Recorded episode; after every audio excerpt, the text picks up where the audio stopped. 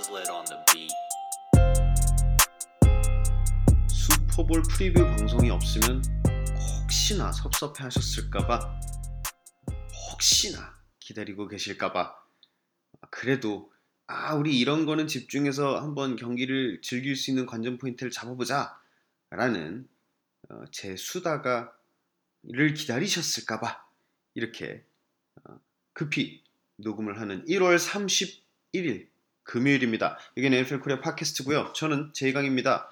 어, 이제 오늘 금요일이니까 토요일, 일요일, 월요일 삼 일 뒤면 슈퍼볼 오십사가 오십사, 슈퍼볼 오십사 번째가 마이애미에서 펼쳐지게 됩니다. 어, 샌프란시스코 포티나이너스가 엔에프씨 챔피언으로서 진출했고요. 캔자스 시티 치프스가 에이에프씨 컨퍼런스를 대표해서 진출을 하게 됐습니다. 뭐 많이들 이미 어, 기대하고 계셔서 어, 잘 아시겠지만 오랫동안 명장으로 칭송을 받으면서도 끝끝내 슈퍼볼 우승에 대한 운이 따르지 않아서 명예의 전당에 들어갈 수 있는 자격 조건을 갖췄냐 못 갖췄냐 등등의 의견까지도 분분할 정도로 참 이 주옥 같은 커리어에 단 하나의 아쉬운 점이었던 슈퍼볼 우승을 목전에 두고 있는 앤디 리드 감독과 어, 천재 쿼터백, 차세대 슈퍼스타, 작년도 엠브이피 패트릭 머홈스가 이끄는 어, 캔자스시티 치프스가 있고요. 어, 천재적인 오펜시브 플레이 콜링을 바탕으로 어, 팀을 엄청나게 변모시키면서 일순간에 어, 강팀으로 만들어낸 카일 샤넨 감독이 이끄는 샌프란시스코 포티나이너스, 어, 공격은 아직까지 플레이오프 동안에 이 지미 가라폴로를 활용할 일이 거의 없었기 때문에 물음표들이 많습니다. 하지만 리그 탑급 디펜스를 상대로 상대 팀들을 완벽하게 압박을 해오고 있었는데 어, 수비 또한 강력한 캔자스시티 치프스를 상대하게 되어 있는 두 팀입니다. 뭐 어떤 분들은 이 샌프란시스코에서 레전드 커리어를 보내다가 말년에 캔자스시티 치프스로 넘어갔던 어, 조 몬테나 쿼터백의 얘기를 꺼내면서 아 이게 몬테나 볼이다 라고도 별명을 붙여주셨는데, 또 어떻게 생각하면 어, 이천 년대에 넘어와서는 전체 일본 픽으로 샌프란시스코에 와서 주전 쿼터백을 하다가 또 캔자스시티로 넘어갔던, 지금은 워싱턴 레드스킨스에 있는 앨렉스 스미스의 경우도 있었기 때문에 어떻게 보면 스미스 볼이라고도 부를 수 있겠다라는 생각이 듭니다. 어, 두 팀 다 빨간색을 활용을 하는데 규정상 에이에프씨가 홈팀입니다, 올해는. 그래서 어, 캔자스시티가 홈팀으로 처리가 되기 때문에 어, 진한 색깔인 빨간색을 홈팀 캔자스시티 치프스가 입고요. 어, 원래 샌프란시스코는 왕년에 전성기 시절의 대표적인 상징이었던 올 화이트 유니폼을 입고자 했으나 뭐, 리그 내에 이런저런 복잡한 이 복장 규정들 때문에 허용이 되지 않고, 대신 상의가 흰색이고 하의가 어, 금색이었나요? 빨간색이었나요? 어, 하의는 색깔이 있는 걸로 입게 됐다는 얘기입니다. 어, 어쨌든 어, 뭐 잡다한 얘기들 여기저기서 엄청나게 많이 들으셨을 것이고, 우리가 시간이 없지 않습니까? 오늘 삼 일 뒤면 슈퍼볼입니다. 어, 그러니까 조금 더 어, 집중적으로 경기에 대해서 지켜볼 만한 이야기들을 또 짧고 굵게 한번 어, 다뤄보고자 합니다. 어, 다들 슈퍼볼 어디서 보시나요?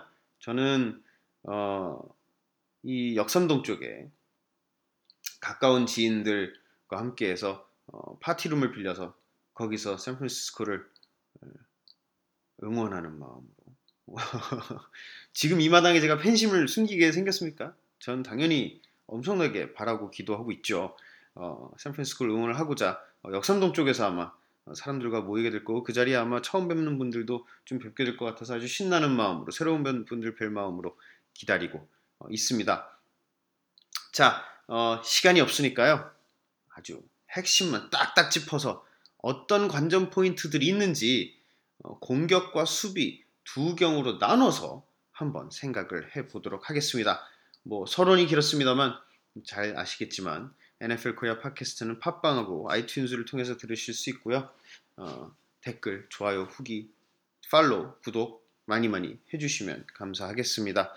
어, 올 시즌 특히 플레이오프에 와서는 좀 간만에 열심히 팟캐스트를 달리면서 여러분들이랑 소통을 했는데 어, 즐거우셨나 잘 모르겠고 업시즌에도 최대한 많이 진행을 하고자 하겠습니다. 자, 어, 팟빵하고 아이튠즈를 통해서 어, 계속해서 엔에프엘 코리아 팟캐스트 팔로우해 주시고요. 자, 먼저 이 패트릭 마홈스가 이끄는 캔자스 시티 치프스의 어펜스와 샌프란시스코 포티나이너스의 막강한 디펜스, 창과 방패의 대결, 일단 어, 당연히 가장 하이라이트가 될 만한 부분부터 짚고 시작해 보도록 하겠습니다.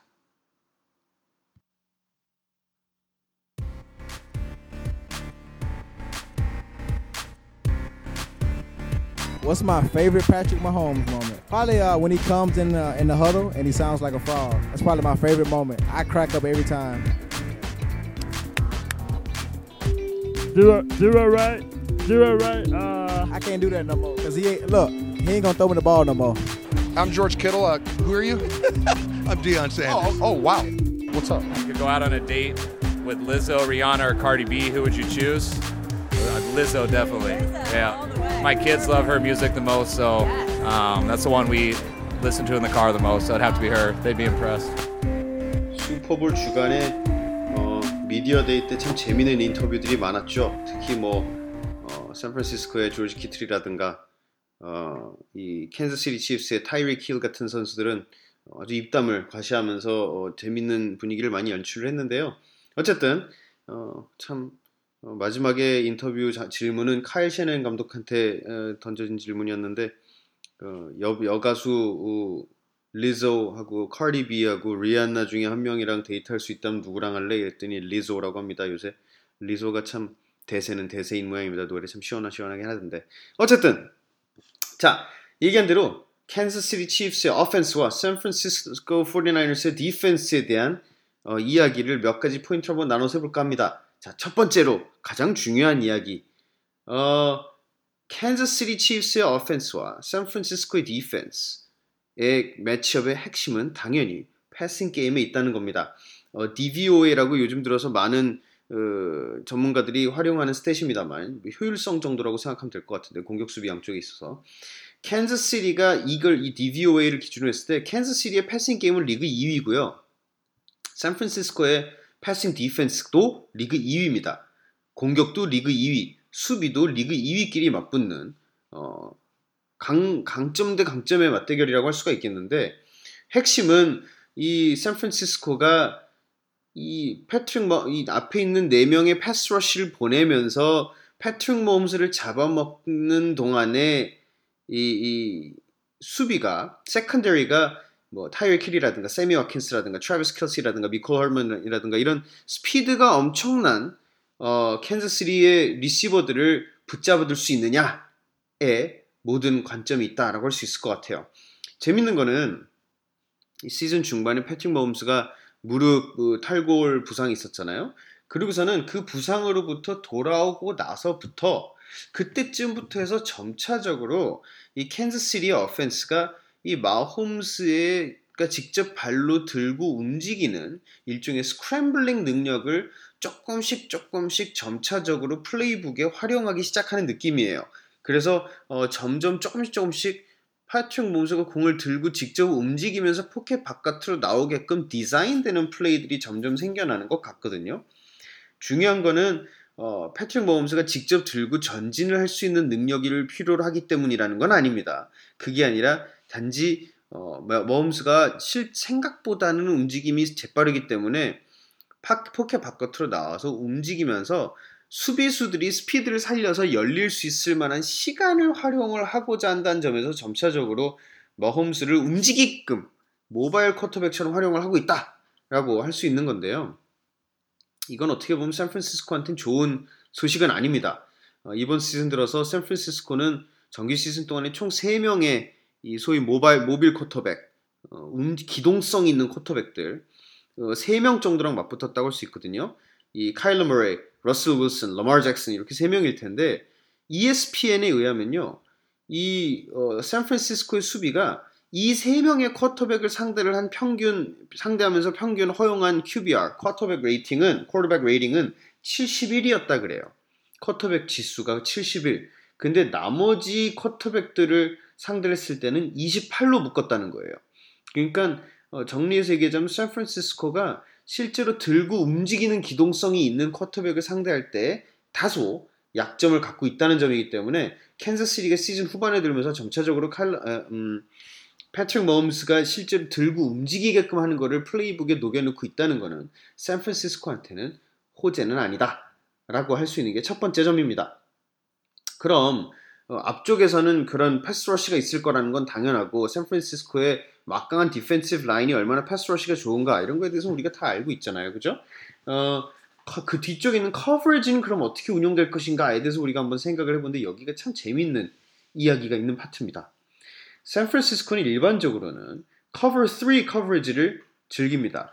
이, 이 존 커버리지에 있어서 숫자를 활용한 존 커버리지가 뭔지 정확하게 잘 모르시는 분들은 엔에프엘 코리아 블로그에 가시면 제가 수년 전에 이 존 커버리지의 종류별로 설명을 쫙 해놓은 칼럼이 있습니다. 어, 엔에프엘 코리아 블로그에 들어가셔서 어, 커버리지 이러고 검색하시면 딱 뜰 겁니다. 그걸 한번 읽어보시면 되는데 어쨌든 샌프란시스코의 수비는 기본적으로 어, 아주 커버 쓰리를 중용하는 커버리지입니다. 그래서 앞에 네 명이 다 이 앞에 디펜시브 라인의 네 명은 러쉬를 나가고 뒤에 일곱 명 중에서 라인베커 세 명이랑 스트롱 세이프티 한 명은 보통 중간에서 존 스킴을 하고요.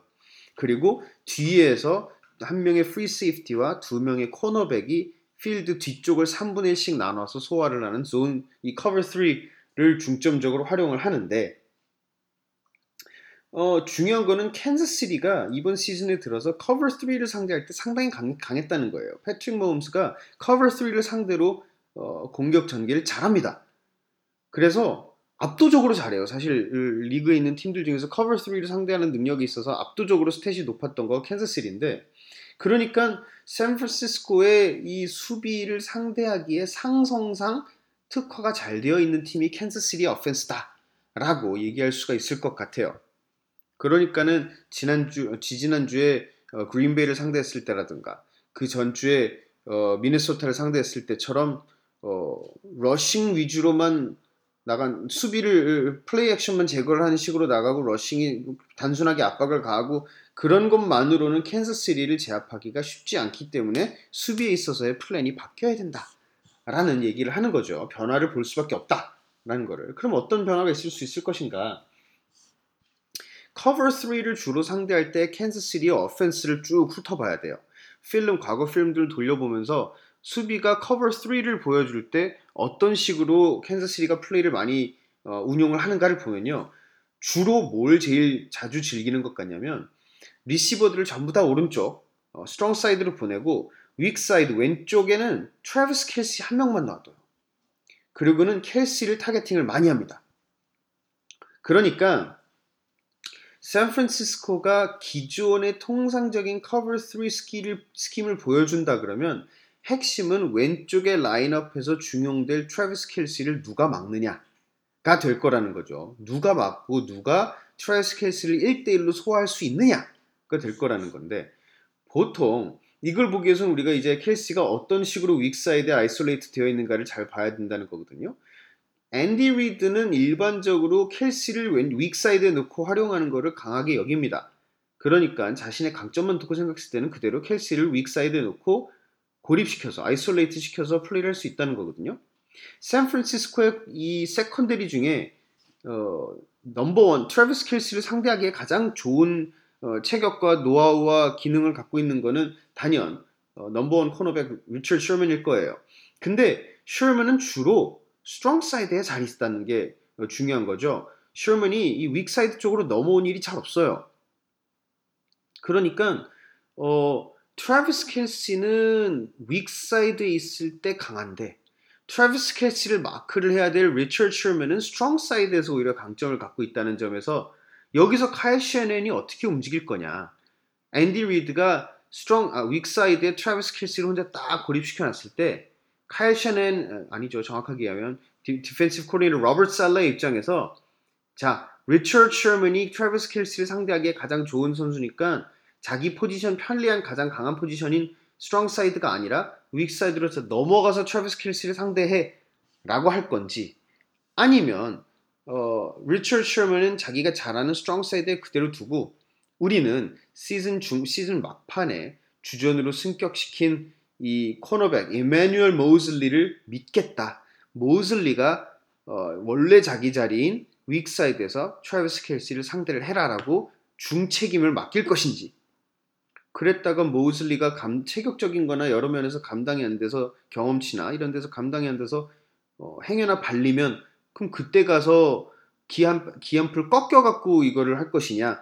샤너인이 입장에서는 어떤 식으로 코너백들을 매치업을 해서 트래비스 켈시를 한 명이 맞게 할 건지 혹은 한 명이 안 되면은 세이프티 한 명을 붙여줘서 두 명이 맞게 할 건지 어떻게 윅 사이드에 고립되는 트래비스 켈시를 로버트 살라가 매치업 시키느냐에 있어서 샌프란시스코의 수비가 캔자스시티의 막강한 화력을 잠재울 수 있느냐 없느냐가 결정될 거다라는 게 제가 내다보는 상황인 겁니다. 그래서요, 저는 어, 경기 초반에 어떻게 할 거냐를 좀 보는 게 재밌을 것 같아요.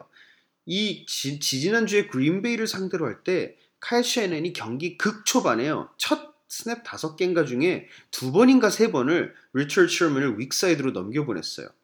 그게 과연 우리가 이제 진짜 왜 바둑 같은 것도 정말 잘 두는 사람들은 몇십 수 앞을 내다보고 함정을 파고 이런다 그러잖아요. 우리가 그런 카일 셰너의 어, 풋볼 구단, 카일 셰너의 머릿속을 조금이라도 어림짐작을 해보자면 혹시나 어차피 그린베이를 상대로는 승리를 할 거라는 걸 알았고 캔자스시티를 만날 거라는 것도 알고 있었으니까 이런 걸 미리 다 내다보고 너무 너무 멀리 가나? 이런 걸 다 내다보고 그린베이 경기 극초반에 리처드 셔먼이 글로 쓱 넘어가는 모습을 게임 필름을 남겨놓은 거죠. 그러면 캔자스시티가 그걸 보고 아! 얘네가 리처드 셔먼을 넘겨오려고 하는구나. 트래비스 켈시를 마크하러 리처드 셔먼이 넘어올 거니까 그럼 반대편에 이매뉴얼 모슬리가 있거나 이랬을 때 그쪽을 어떻게 공략할 수 있을지 한번 그쪽에 집중해보자 라고 어, 정, 헛된 정보라든가 어, 어, 어떤 마인드 게임을 흘리는 걸 수도 있을 것이고 아니면 실제로 트라이아웃을 해본 걸 수도 있고요. 샤나헨이 최근 들어서 로버트 살라가 최근 들어서 리처드 셔먼을 윅사이드로 슬금슬금 보내보기 시작하는 것도 있는데 그게 어떤 의미였던 것인지 이 경기 슈퍼볼 초반에 어떤 식으로 수비가 세컨드리가 라인업에 있느냐에 따라서 특히 말씀드리지만 트래비스 켈시 혼자 윅사이드에 라인업에 있을 때 그쪽을 누가 맞느냐에 따라서 아, 샌프란시스코의 패싱 게임에 대한 대비는 이런 중심적인 철학을 갖고 만들어졌구나 라는 거를 우리가 들여다볼 수 있을 거라는 겁니다. 한번 가능한 플레이를 예측해볼까요? 음... 저는 샤나헨이 모슬리가 켈시를 일 대일로 막할 수 있다고 믿고 그 책임을 맡겨볼 거라고 저는 생각하거든요. 그래서 모슬리를 자 모슬리 너 괜찮아. 네가 트래비스 켈시 상대할 수 있어. 그러니까 일 대일로 마크해봐 라고 하고 어, 라인베커들을 활용을 해갖고 어, 뒤에서 은근히 라우트를 잘라먹는 식으로 어, 도와줄 수 있을 거라는 생각을 하거든요. 로버트 살라가. 그 말인즉슨 무슨 얘기냐면 이 로버트 살라가 함정을 팔 수 있다는 얘기예요. 그래갖고 왼쪽에 트래비스 켈시가 딱 고립돼갖고 스냅과 동시에 예를 들어서 뭐 어, 음, 어떤 라우트가 있을 수 있을까? 어, 이 슬랜트를 타고 들어와서 중원에서 짤, 짤막하게 어, 트래비스 켈시한테 잡아먹게 해주는 패스를 함정을 파놓고는 마치 이매뉴얼 모슬리가 고라우트를 막으려고 뒤로 많이 물러나는 것처럼 그래서 열리는 것처럼 함정을 파놓고는 어, 라인베커 뭐 코안 알렉산더라든가 어, 드레이 그린러라든가 이런 라인베커 수비 이, 이 기동력이 좋은 라인베커가 어, 패스 라우트를 잘라먹고 인터셉션을 하고, 하게끔 함정을 판다든가 이런 식의 플레이를 예측해 볼 수 있겠다라고 할 수 있는 것 같아요. 캔자스시티는 통상적으로 왼쪽을 공략할 때 훨씬 강합니다. 윅사이드를 공략할 때. 그러니까 셰너헨이 어, 자신의 어, 코너백 중에서 누구를 트래비스 켈시를 막는 데에 맡길 것인가가 어, 핵심적인 얘기가 될 거다라는 게 이 경기에 어, 캔자스시티가 공격할 때 관전 포인트가 아닌가라는 생각을 해봅니다. 그러면 러닝 게임은 없을 거냐? 사실 생각해보면 어, 저는 캔자스시티가 러닝 게임을 거의 무시하고 극 패싱 게임으로 갈 가능성이 오히려 더 크다고 저는 생각을 하고 있는데 러닝 게임은 어, 실제로 앤디 리드의 플레이 안에서 특히 패트릭 홈스 어펜스가 극, 극 패싱으로 가고자 할 때 러닝은 마치 지지난주 그린베이를 상대로 지미 가로폴로의 패싱 정도의 역할만 해주면 되는 걸 거예요. 러싱이라는 옵션 자체가 존재하니까 세컨데리가 마냥 뒤로 가지만은 못하게 하는, 붙잡아두는 역할 정도로만 러싱 게임을 활용을 할 거라는 생각이 드는 거죠. 왜냐? 샌프란시스코는 어, 이 러싱을 막는데 어, 상당히 어, 괜찮은 이 상성을 가지고 있는 경우라는 거거든요. 왜냐면요, 샌프란시스코는요, 언더 센터 쿼터백, 쿼터백이 이제 스냅을 받는 위치가 센터 바로 뒤면 언더 센터라 그러고, 이만큼 한 삼, 사야드 정도 떨어지면은 이제 우리가 피스톨이라 그러고, 그거보다 조금 더 떨어지는 오, 육야드 정도에서 잡으면 이제 샷건이라 그러잖아요. 언더 센터에 있을 때에 쿼터백이 핸드오프를 해서 러싱을 하는 걸 막는 샌프란시스코는 상당히 강력합니다. 이건 워낙에 라인베커들이 올라와서 갭을 틀어막는 어, 거나 라인맨들이 이 일 대일로 마크를 해갖고는 잘 막아줘서 갭이 열리지 않기 때문이다 라고 볼 수 있을 것인데, 캔자스시티는요 이번 시즌 후반부에 들면서 점차적으로 언더 센터에서의 러싱을 많이 사용하기 시작했다는 게 참 재밌는 점이에요. 그게 어, 어, 이, 이, 이 패트릭 머홈스를 좀 더 기동력 있게 활용하기 시작하면서 그거를 그 타이밍을 맞추고자 좀 더 러싱을 언더 센터에서 많이 하게 된 건지 어떤 건지까지는 솔직히 제가 잘 모르겠어요. 그런데 확실한 거는 언더 센터에서 핸드오프하는 러싱 게임을 후반부에 들어서 점차 많이 쓰기 시작한 것 같다는 거거든요. 그 전에 이천십팔 년 시즌 이럴 때에는 샷건 포지션에서 핸드오프를 많이 해줬었는데 말이죠.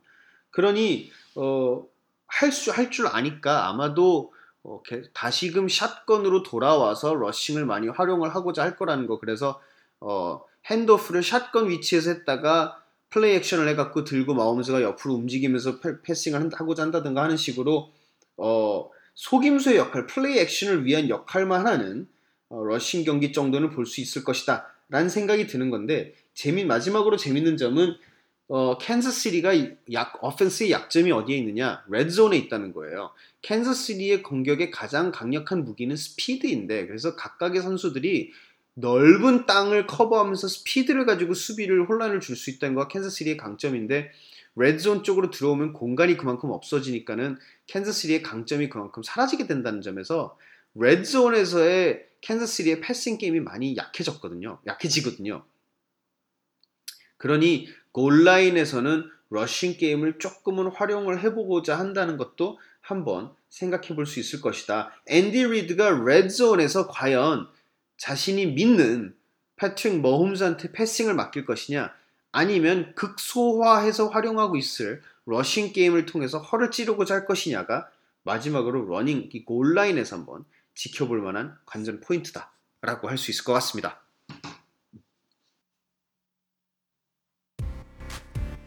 I do love sushi, and I, lo- I like a couple animes. My brother's actually big into anime.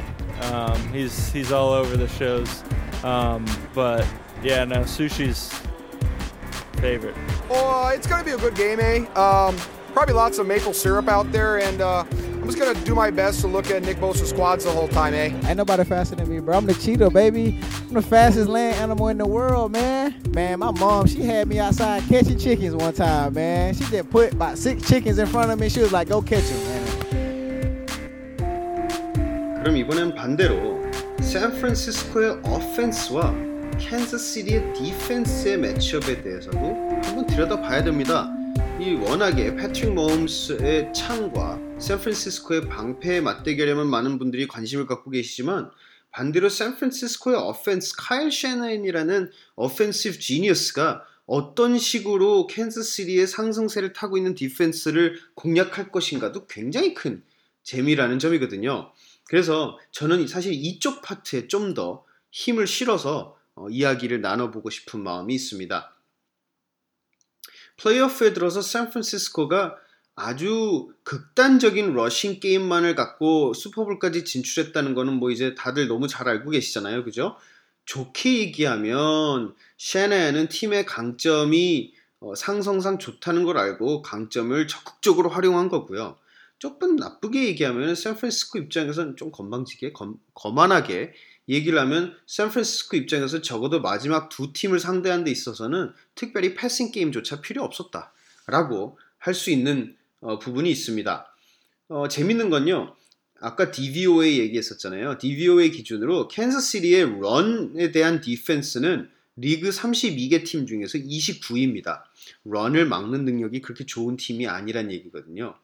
그러니 어, 리그에서 러닝을 러싱을 가장 잘하고 있는 팀인 샌프란시스코를 상대로 앤디 리드와 스티브 스펙크놀로 스펙놀로 디펜시브 코디네이터가 이 주 사이에 어, 이 어떻게 러싱을 막을 것이냐를 공략하고자 하는 데에 시간을 투자하는 건 현명하지 않을 거라는 생각이 들거든요. 그러느니 차라리 어펜스에 조금 더 힘을 실어갖고 조금 더 투자를 해갖고 어, 득점 싸움에서 어, 앞서 나갈 수 있게끔 어, 준비를 하는 거가 훨씬 더 앤디 리드 입장에서도 캔자스시티 입장에서도 자신들의 강점에 맞게끔 대비를 하는 거니까 말이죠. 어, 그러니 아마 캔자스시티 입장에서는 득점을 많이 함으로써 샌프란시스코 입장에서도 마냥 러싱만 못하고 좀 더 페이스업을 할 수밖에 없게끔 경기를 끌고 가고자 할 거라는 거고요. 저는 단언컨대 카일 샤너헨 또한 이에 대해서 잘 대비를 하면서 필요한 경우에 얼마든지 지미 가라폴로가 패싱 게임을 이끌고 나갈 수 있게끔 어, 준비를 시킬 거라는 점입니다. 이 부분이 재미있는 얘기가 되는 거예요. 물론 그럼에도 불구하고 샌프란시스코 입장에서 가장 어, 이상적인 경기 전개는 저득점의 러싱 중심의 처절하게 수비 중심적인 어떻게 보면 좀 재미없을 수도 있는 경기 모양새로 끌고 가는 거가 샌프란시스코 입장에서는 어, 매미 전략이 먹혀야 되는 건데 그게 아니라고 할지언정 그리고 아닐 가능성이 크니까 아니라고 하더라도 지미 가라폴로가 조금 더 패싱 게임에 개입되는 거를 우리는 볼 수 있을 것이다 라는 얘기를 해보는 겁니다. 그럼 샌프란시스코의 게임 플랜은 대체 뭐가 있냐? 게임 플랜의 좋은 점은요. 어, 장, 샌프란시스코 준비한 데 있어서 장점이라면 캔자스시티가 일반적으로는 존 러닝을 상대할 때 좀 약하다는 겁니다. 근데 캔, 지난주 방송 때도 이, 이 챔피언십 라운드 리뷰 방송에서도 제가 얘기를 했었지만 카일 샤너헨의 어펜스의 중심은 모든 것은 존 러닝을 중심으로 아웃사이드 존 러닝을 중심으로 만들어져 있거든요. 그래서 어, 이런 점에 있어서 캔자스시티가 수비를 준비시키기에 좀 어려움이 있고 샌프란시스코가 유리한 점이 있다는 거가 첫 번째예요. 그런데 샌프란시스코의 패싱 게임은요. 많이 이제 좀 더 많이 활용이 되어야 될 텐데 패싱 게임은 어, 거의 전체가 잘 아시다시피 플레이 액션을 기반으로 하고 있습니다. 어, 플레이 액션의 모든 게 시작이 돼서 거기서부터 현란한 공격들이 나오는 어, 공격 스타일 요즘 대세 스타일의 중심에 카일 샤너헨하고 션 맥페이가 있는 거잖아요. 어, 이 플레이 액션에서 모든 거가 시작한다는 점에서 샌프란시스코의 패싱 게임은 제한사항이 없지 않아 있는데 그리고 지미 가라폴로는 일반적인 전통적인 드롭백을 할 때 플레이 액션이 아니고 그냥 스냅과 동시에 드롭백을 하는 거는 공을 빨리 떨구고자 할 때 빼고는 거의 없습니다. 그러니까 모든 게 플레이 액션의 중심이 되어야 된다는 건데 말씀드린 대로 캔자스시티는 플레이 액션을 상대할 때 상당히 뛰어납니다. 어떻게 플레이 액션을 상대하길래 뛰어나 어떻게 상대하길래 뛰어나냐? 일반적으로 어 러싱 게임을 막기 위해서 이제 이른바 박스를 채운다는 표현을 하죠. 이 수비 양쪽 끝에 있는 두 명 사이의 직사각형 공간을 박스라 그러는데 그 박스를 채운다는 거 수비수를 한 명이라도 더 많이 그 박스 안에 넣어서 러싱을 할 수 있는 공간을 차단을 하는 거를 박스를 채운다고 표현을 하는데 일반적으로 러싱을 막기 가장 좋은 방법은 박스를 채우는 겁니다. 흔히 생각하자면 지난주에 캔자스 지난주에 캔자스시티가 텐자스 테네시 타이런스랑 맞붙었을 때 데릭 헨리를 막기 위해서 일반적으로 수비수들은 어떻게 하겠느냐? 수비수 여덟 명, 아홉 명을 그냥 박스에 채워갖고 데릭 헨리만 막자 이렇게 하는 거죠. 일반적으로 그러는데 캔자스시티가 플레이 액션을 아 그리고 그게 박스를 채우면 이제 바깥쪽에서 플레이 액션을 통해서 패싱을 할 때 유리할 수 있는 상황이 만들어질 수 있다는 점에서 이제 플레이 액션이 강점을 갖는 건데 캔자스시티가 테네시를 상대를 할 때 이 킹 헨리를 상대를 할 때에도 박스를 채우지를 않았어요. 경기 내내 캔자스시티가 박스를 채운 건 십이 퍼센트밖에 안 됐다 그래요. 테네시를 상대로. 테네시의 가장 큰 강점은 헨리가 수비를 가운데 박스를 채우는 강, 강제로 박스를 채우게 만들어서 그때 테네힐이 어, 사이드라인 바깥쪽으로 플레이 액션 패스를 통해서 빅플레이를 만들어내는 거가 강점인데, 캔자스시티는 충분히 스키밍만 갖고도 이게 이제 디펜시브 코디네이터 스티브 스펙크놀로의 강점입니다만, 지금 갖고 있는 선수들만 충분히 활용을 해도 박스를 채우지 않아도 러싱을 잘 막을 수 있는 스키밍이 어느 정도는 되어 있다는 거거든요. 그러니까 플레이 액션, 이 기본적으로 샌프란시스코의 존 러싱을 막기에는 유리하지 않지만 존 러싱을 기반으로 한 빅 플레이들을 막는, 플레이 액션을 막는 데는 또 유리하다라는 아주 재미있는 장군멍군 상황이 있다는 겁니다. 이번에도 마찬가지로 캔자스시티는 지미 가라폴로를 막기 위해서 혹은 러싱 게임을 막기 위해서 박스를 채우지는 않을 거라고 생각이 들어요. 그보다는 차라리 레인들을, 패싱 레인들을 차단하고 지미 가라폴로가 끝까지 차분하게 흔들리지 않고 러싱 게임을 노련하게 끌고 나갈 수 있는지 멘탈을 흔들어 보고자, 큰 빅 스테이지 경험이 부족한 지미 가라폴로를 흔들어 보고자 하는 거가 아마 핵심적인 게임 플랜이 아닐까라는 생각이 듭니다. 만약에 캔자스시티가 지미 가라폴로의 플레이 액션을 무효화할 수 있다면, 그러면 지미 가라폴로 입장에서 이 패트릭 머홈스랑 득점, 이 공격, 닥치고 공격 중심으로 맞붙어서는 이기기가 상당히 어렵죠. 그게 캔자스시티의 핵심 디펜시브 플랜일 겁니다. 빅 플레이들을 막는 거가 캔자스시티의 중심 수비 철학이거든요. 빅 플레이들을 막아내면서 어, 이 타이런 매튜를 중심으로 한 세컨데리가 어, 빅 플레이들을 차단을 하면서 앞에서 어떻게 지미 가라폴로의 플레이 액션을 무효화할 수 있을 것이냐가 캔자스시티의 핵심이 될 것이고, 반대로 지미 가라폴로는 그럼 어떻게 해야 되느냐? 통상적으로 지미 가라폴로는 슬롯 리시버들을 타겟팅할 때 훨씬 뛰어나고요. 솔직히는 이 숫자 바깥에 사이드라인 쪽으로 하는 패싱은 어, 리그에서 상당히 안 좋은 축에 속하긴 합니다. 그게 이제 아는 사람들은 잘 아는 지미 가라폴로의 실질적인 가장 큰 약점이거든요. 사이드라인 패스가 약하다는 거. 어, 그런 것들을, 그런 약점들을 과연 이 샤나헨이 커버업 해줄 수 있느냐라는 거가 재밌는 얘기가 되겠죠. 어, 아마도 캔자스시티는 타이런 매튜를 조지 키틀이랑 맨 커버리지랑 맞붙이게 될 겁니다. 어, 타이런 매튜, 허니베저 입장에서 과연 이 조지 키틀의 광란의 에너지를 감당할 수 있을 것이냐가 상당히 재밌는 매치업이 될 건데, 조지 키틀은 맨 커버리지를 상대로 강하다는 점, 근데 매튜는 맨 커버리지로 타이트핸드를 일 대일 상대할 때도 강하다는 점에서 여기 또한 강점 대 강점의 맞대결이 있을 것이다 라는 걸 예측해 볼 수가 있죠. 결국 이 샌프란시스코가 공격할 때의 가장 큰 관전 포인트는 어떻게 카일 셰네헨이 공격 스키임을 만들어서 그걸 통해서 꾸준히 샌프란시스코가 러닝 게임 중심으로 갈 수 있게끔 경기를, 분위기를 끌고 가느냐에 있다고 할 수가 있을 것 같아요.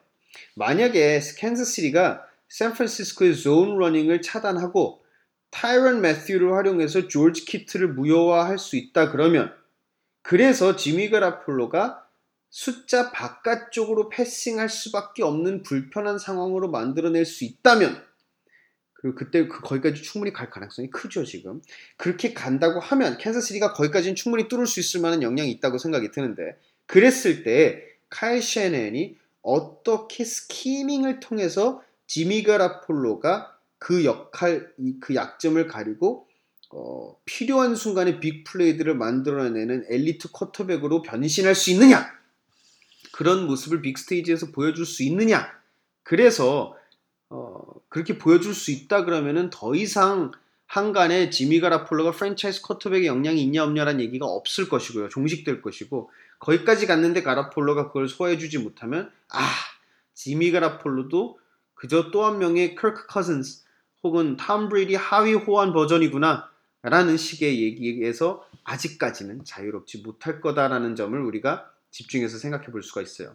재밌는 거는, 아 그래서 이 경기에서 아마도 카일 셰네헨은 지미 가라폴로가 결정적인 상황에 어, 영 스텝 혹은 삼 스텝 드롭 이내에서 영 스텝, 일 스텝, 삼 스텝 드롭 중에 어, 활용을 하면서 좌우로 리시버들이 뛰어다니는 미스트랙션 플레이들을 많이 섞어 넣어서 지미 가라폴로가 결정을 좀 단순화할 수 있게끔 많이 도와줄 거라고 예측하고 있거든요.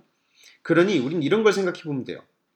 마지막으로 우리가 생각해 봐야 될 거는 과연 카일 셰네헨한테 무기가 이 창의적인 허를 찌르는 플레이들이 얼마나 존재할 수 있냐 라는 거를 우리가 상상을 해봐야 되는데, 그런 점에서 이제 아까 얘기했던 마지막으로 얘기할 가장 재밌는 점인 어 플레이오프 기간 동안에 카일 셰나한이 사실은 뉴올리언스에서 션 페이튼이랑 맞짱을 떴을 때 이후로 플레이오프 기간 동안에는 단 한 번도 자신의 창의적인 패싱 플레이들을 선보여야 할 이유가 없었어요.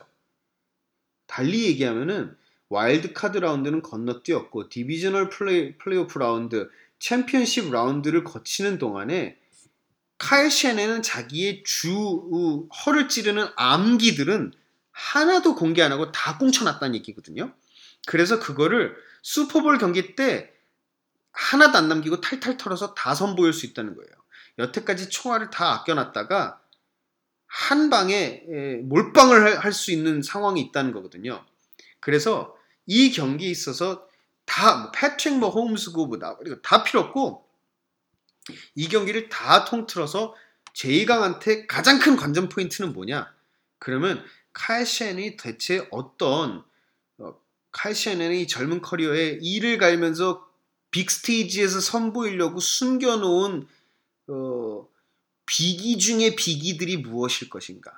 무림에 나타나는 강호가 빅 스테이지에서 그동안 아껴놨던 비밀스러운 초식들을 한 번에 다 선보일 거란 얘기거든요. 그 초식들, 그 비기들이 대체 뭐가 있을 것인가? 그게 너무나 궁금한 관전 포인트고요. 그 여러분한테도 재밌는 관전 포인트가 충분히 될 수 있을 거라는 생각을 해봅니다.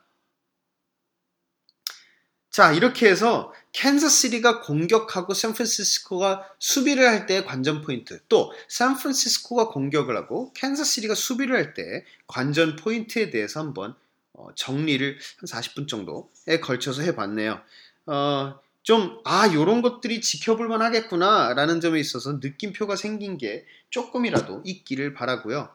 혹시나 제가 놓친 아 요런 거 참 재밌는 관전 포인트인 것 같아요 하는 게 있으시면요, 트위터 엔에프엘 코리아 혹은 팟빵의 댓글, 또 이메일 엔에프엘 코리아 앳 지메일 닷컴 이메일, 뭐 아이튠즈의 평가 뭐 이런 거에 댓글이나 이런 트윗으로 남겨주시면 제가 다 참고를 하면서 저 또한 어, 마지막 남은 며칠 설레는 마음으로 기다릴 수 있게끔 어, 도움이 많이 될 것 같습니다. 자, 이렇게 해서 어, 아! 막 궁금해 하실 리가 없잖아요. 저는 누가 이길 거라고 생각하느냐. 뭐 이 마당에 지금 이 상황에 제가 어, 뭐 숨기겠습니까? 당연히 저는 샌프란시스코가 이길 거라고 어, 기대하고 소망하고 기도하죠. 어, 그날 어, 그 월요일날 경기날 어, 저랑 같이 경기를 보시는 분들은 만약에 샌프란시스코가 이기면은 아 제가 어떻게 어떻게 변할지 몰라요. 흥분해갖고 아 막 갑자기 밥 쏘고 밥 쏜다 그러고 막 술 쏜다 그러고 이러면은 아, 집에 와서 혼날 텐데, 하여간 흥분해서 어떻게 될지 모르겠습니다만 그 경기 끝나고 미팅도 많아갖고 너무 풀어져서도 안 되는데 하여간 모르겠습니다. 샌프란시스코 이긴 이길 수만 있다 그러면 뭔들 어, 못 바라고 있겠습니까? 샌프란시스코가 어, 생각보다 높은 득점 경기에서 마지막 드라이브에서 터치다운을 성공적으로 만들어내면서 역전을 하는 그림, 어, 저는 뭐 한 이십칠 대 이십사 정도의 승리하는 모습을 어, 기대를 하면서 이십칠 대 이십사 정도의 역전승으로 샌프란시스코가 이길 거다! 슈퍼볼 우승을 할 거다! 어, 상상만 해도 즐겁네요. 상상을 해보고 예상을 해보면서 자, 슈퍼볼을 어, 기다리도록 하겠습니다.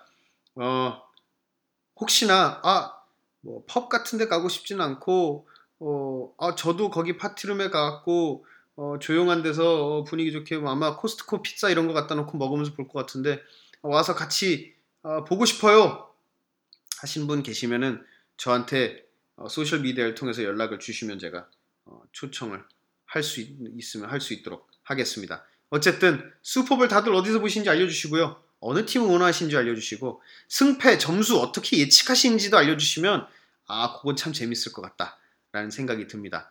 어, 만약에 어, 샌프란시스코가 이기고 만약에 어, 저한테 트위터를 통해서 점수를 예측해, 경기 시작 전에 점수를 예측해 주신 분 중에 어, 샌프란시스코가 이겼는데 점수를 맞춰주시는 분이 계시면 제가 선물을 드리도록 하겠습니다. 약속하고 샌프란시스코 굿즈를 보내드리도록 하겠습니다. 제가 샌프란시스코 굿즈는 상당히 많습니다. 자, 어, 이제 며칠 안 남았습니다. 자꾸 아쉬워서 설레고 아쉬워서 얘기가 길어지네요. 어, 마무리하도록 하겠습니다. 주말 동안 이거 들으시면서 슈퍼볼 기다리시는데 조금이라도 도움이 됐기를 바랍니다. 여기는 엔에프엘 코리아 팟캐스트였고요. 저는 제이강이었고요.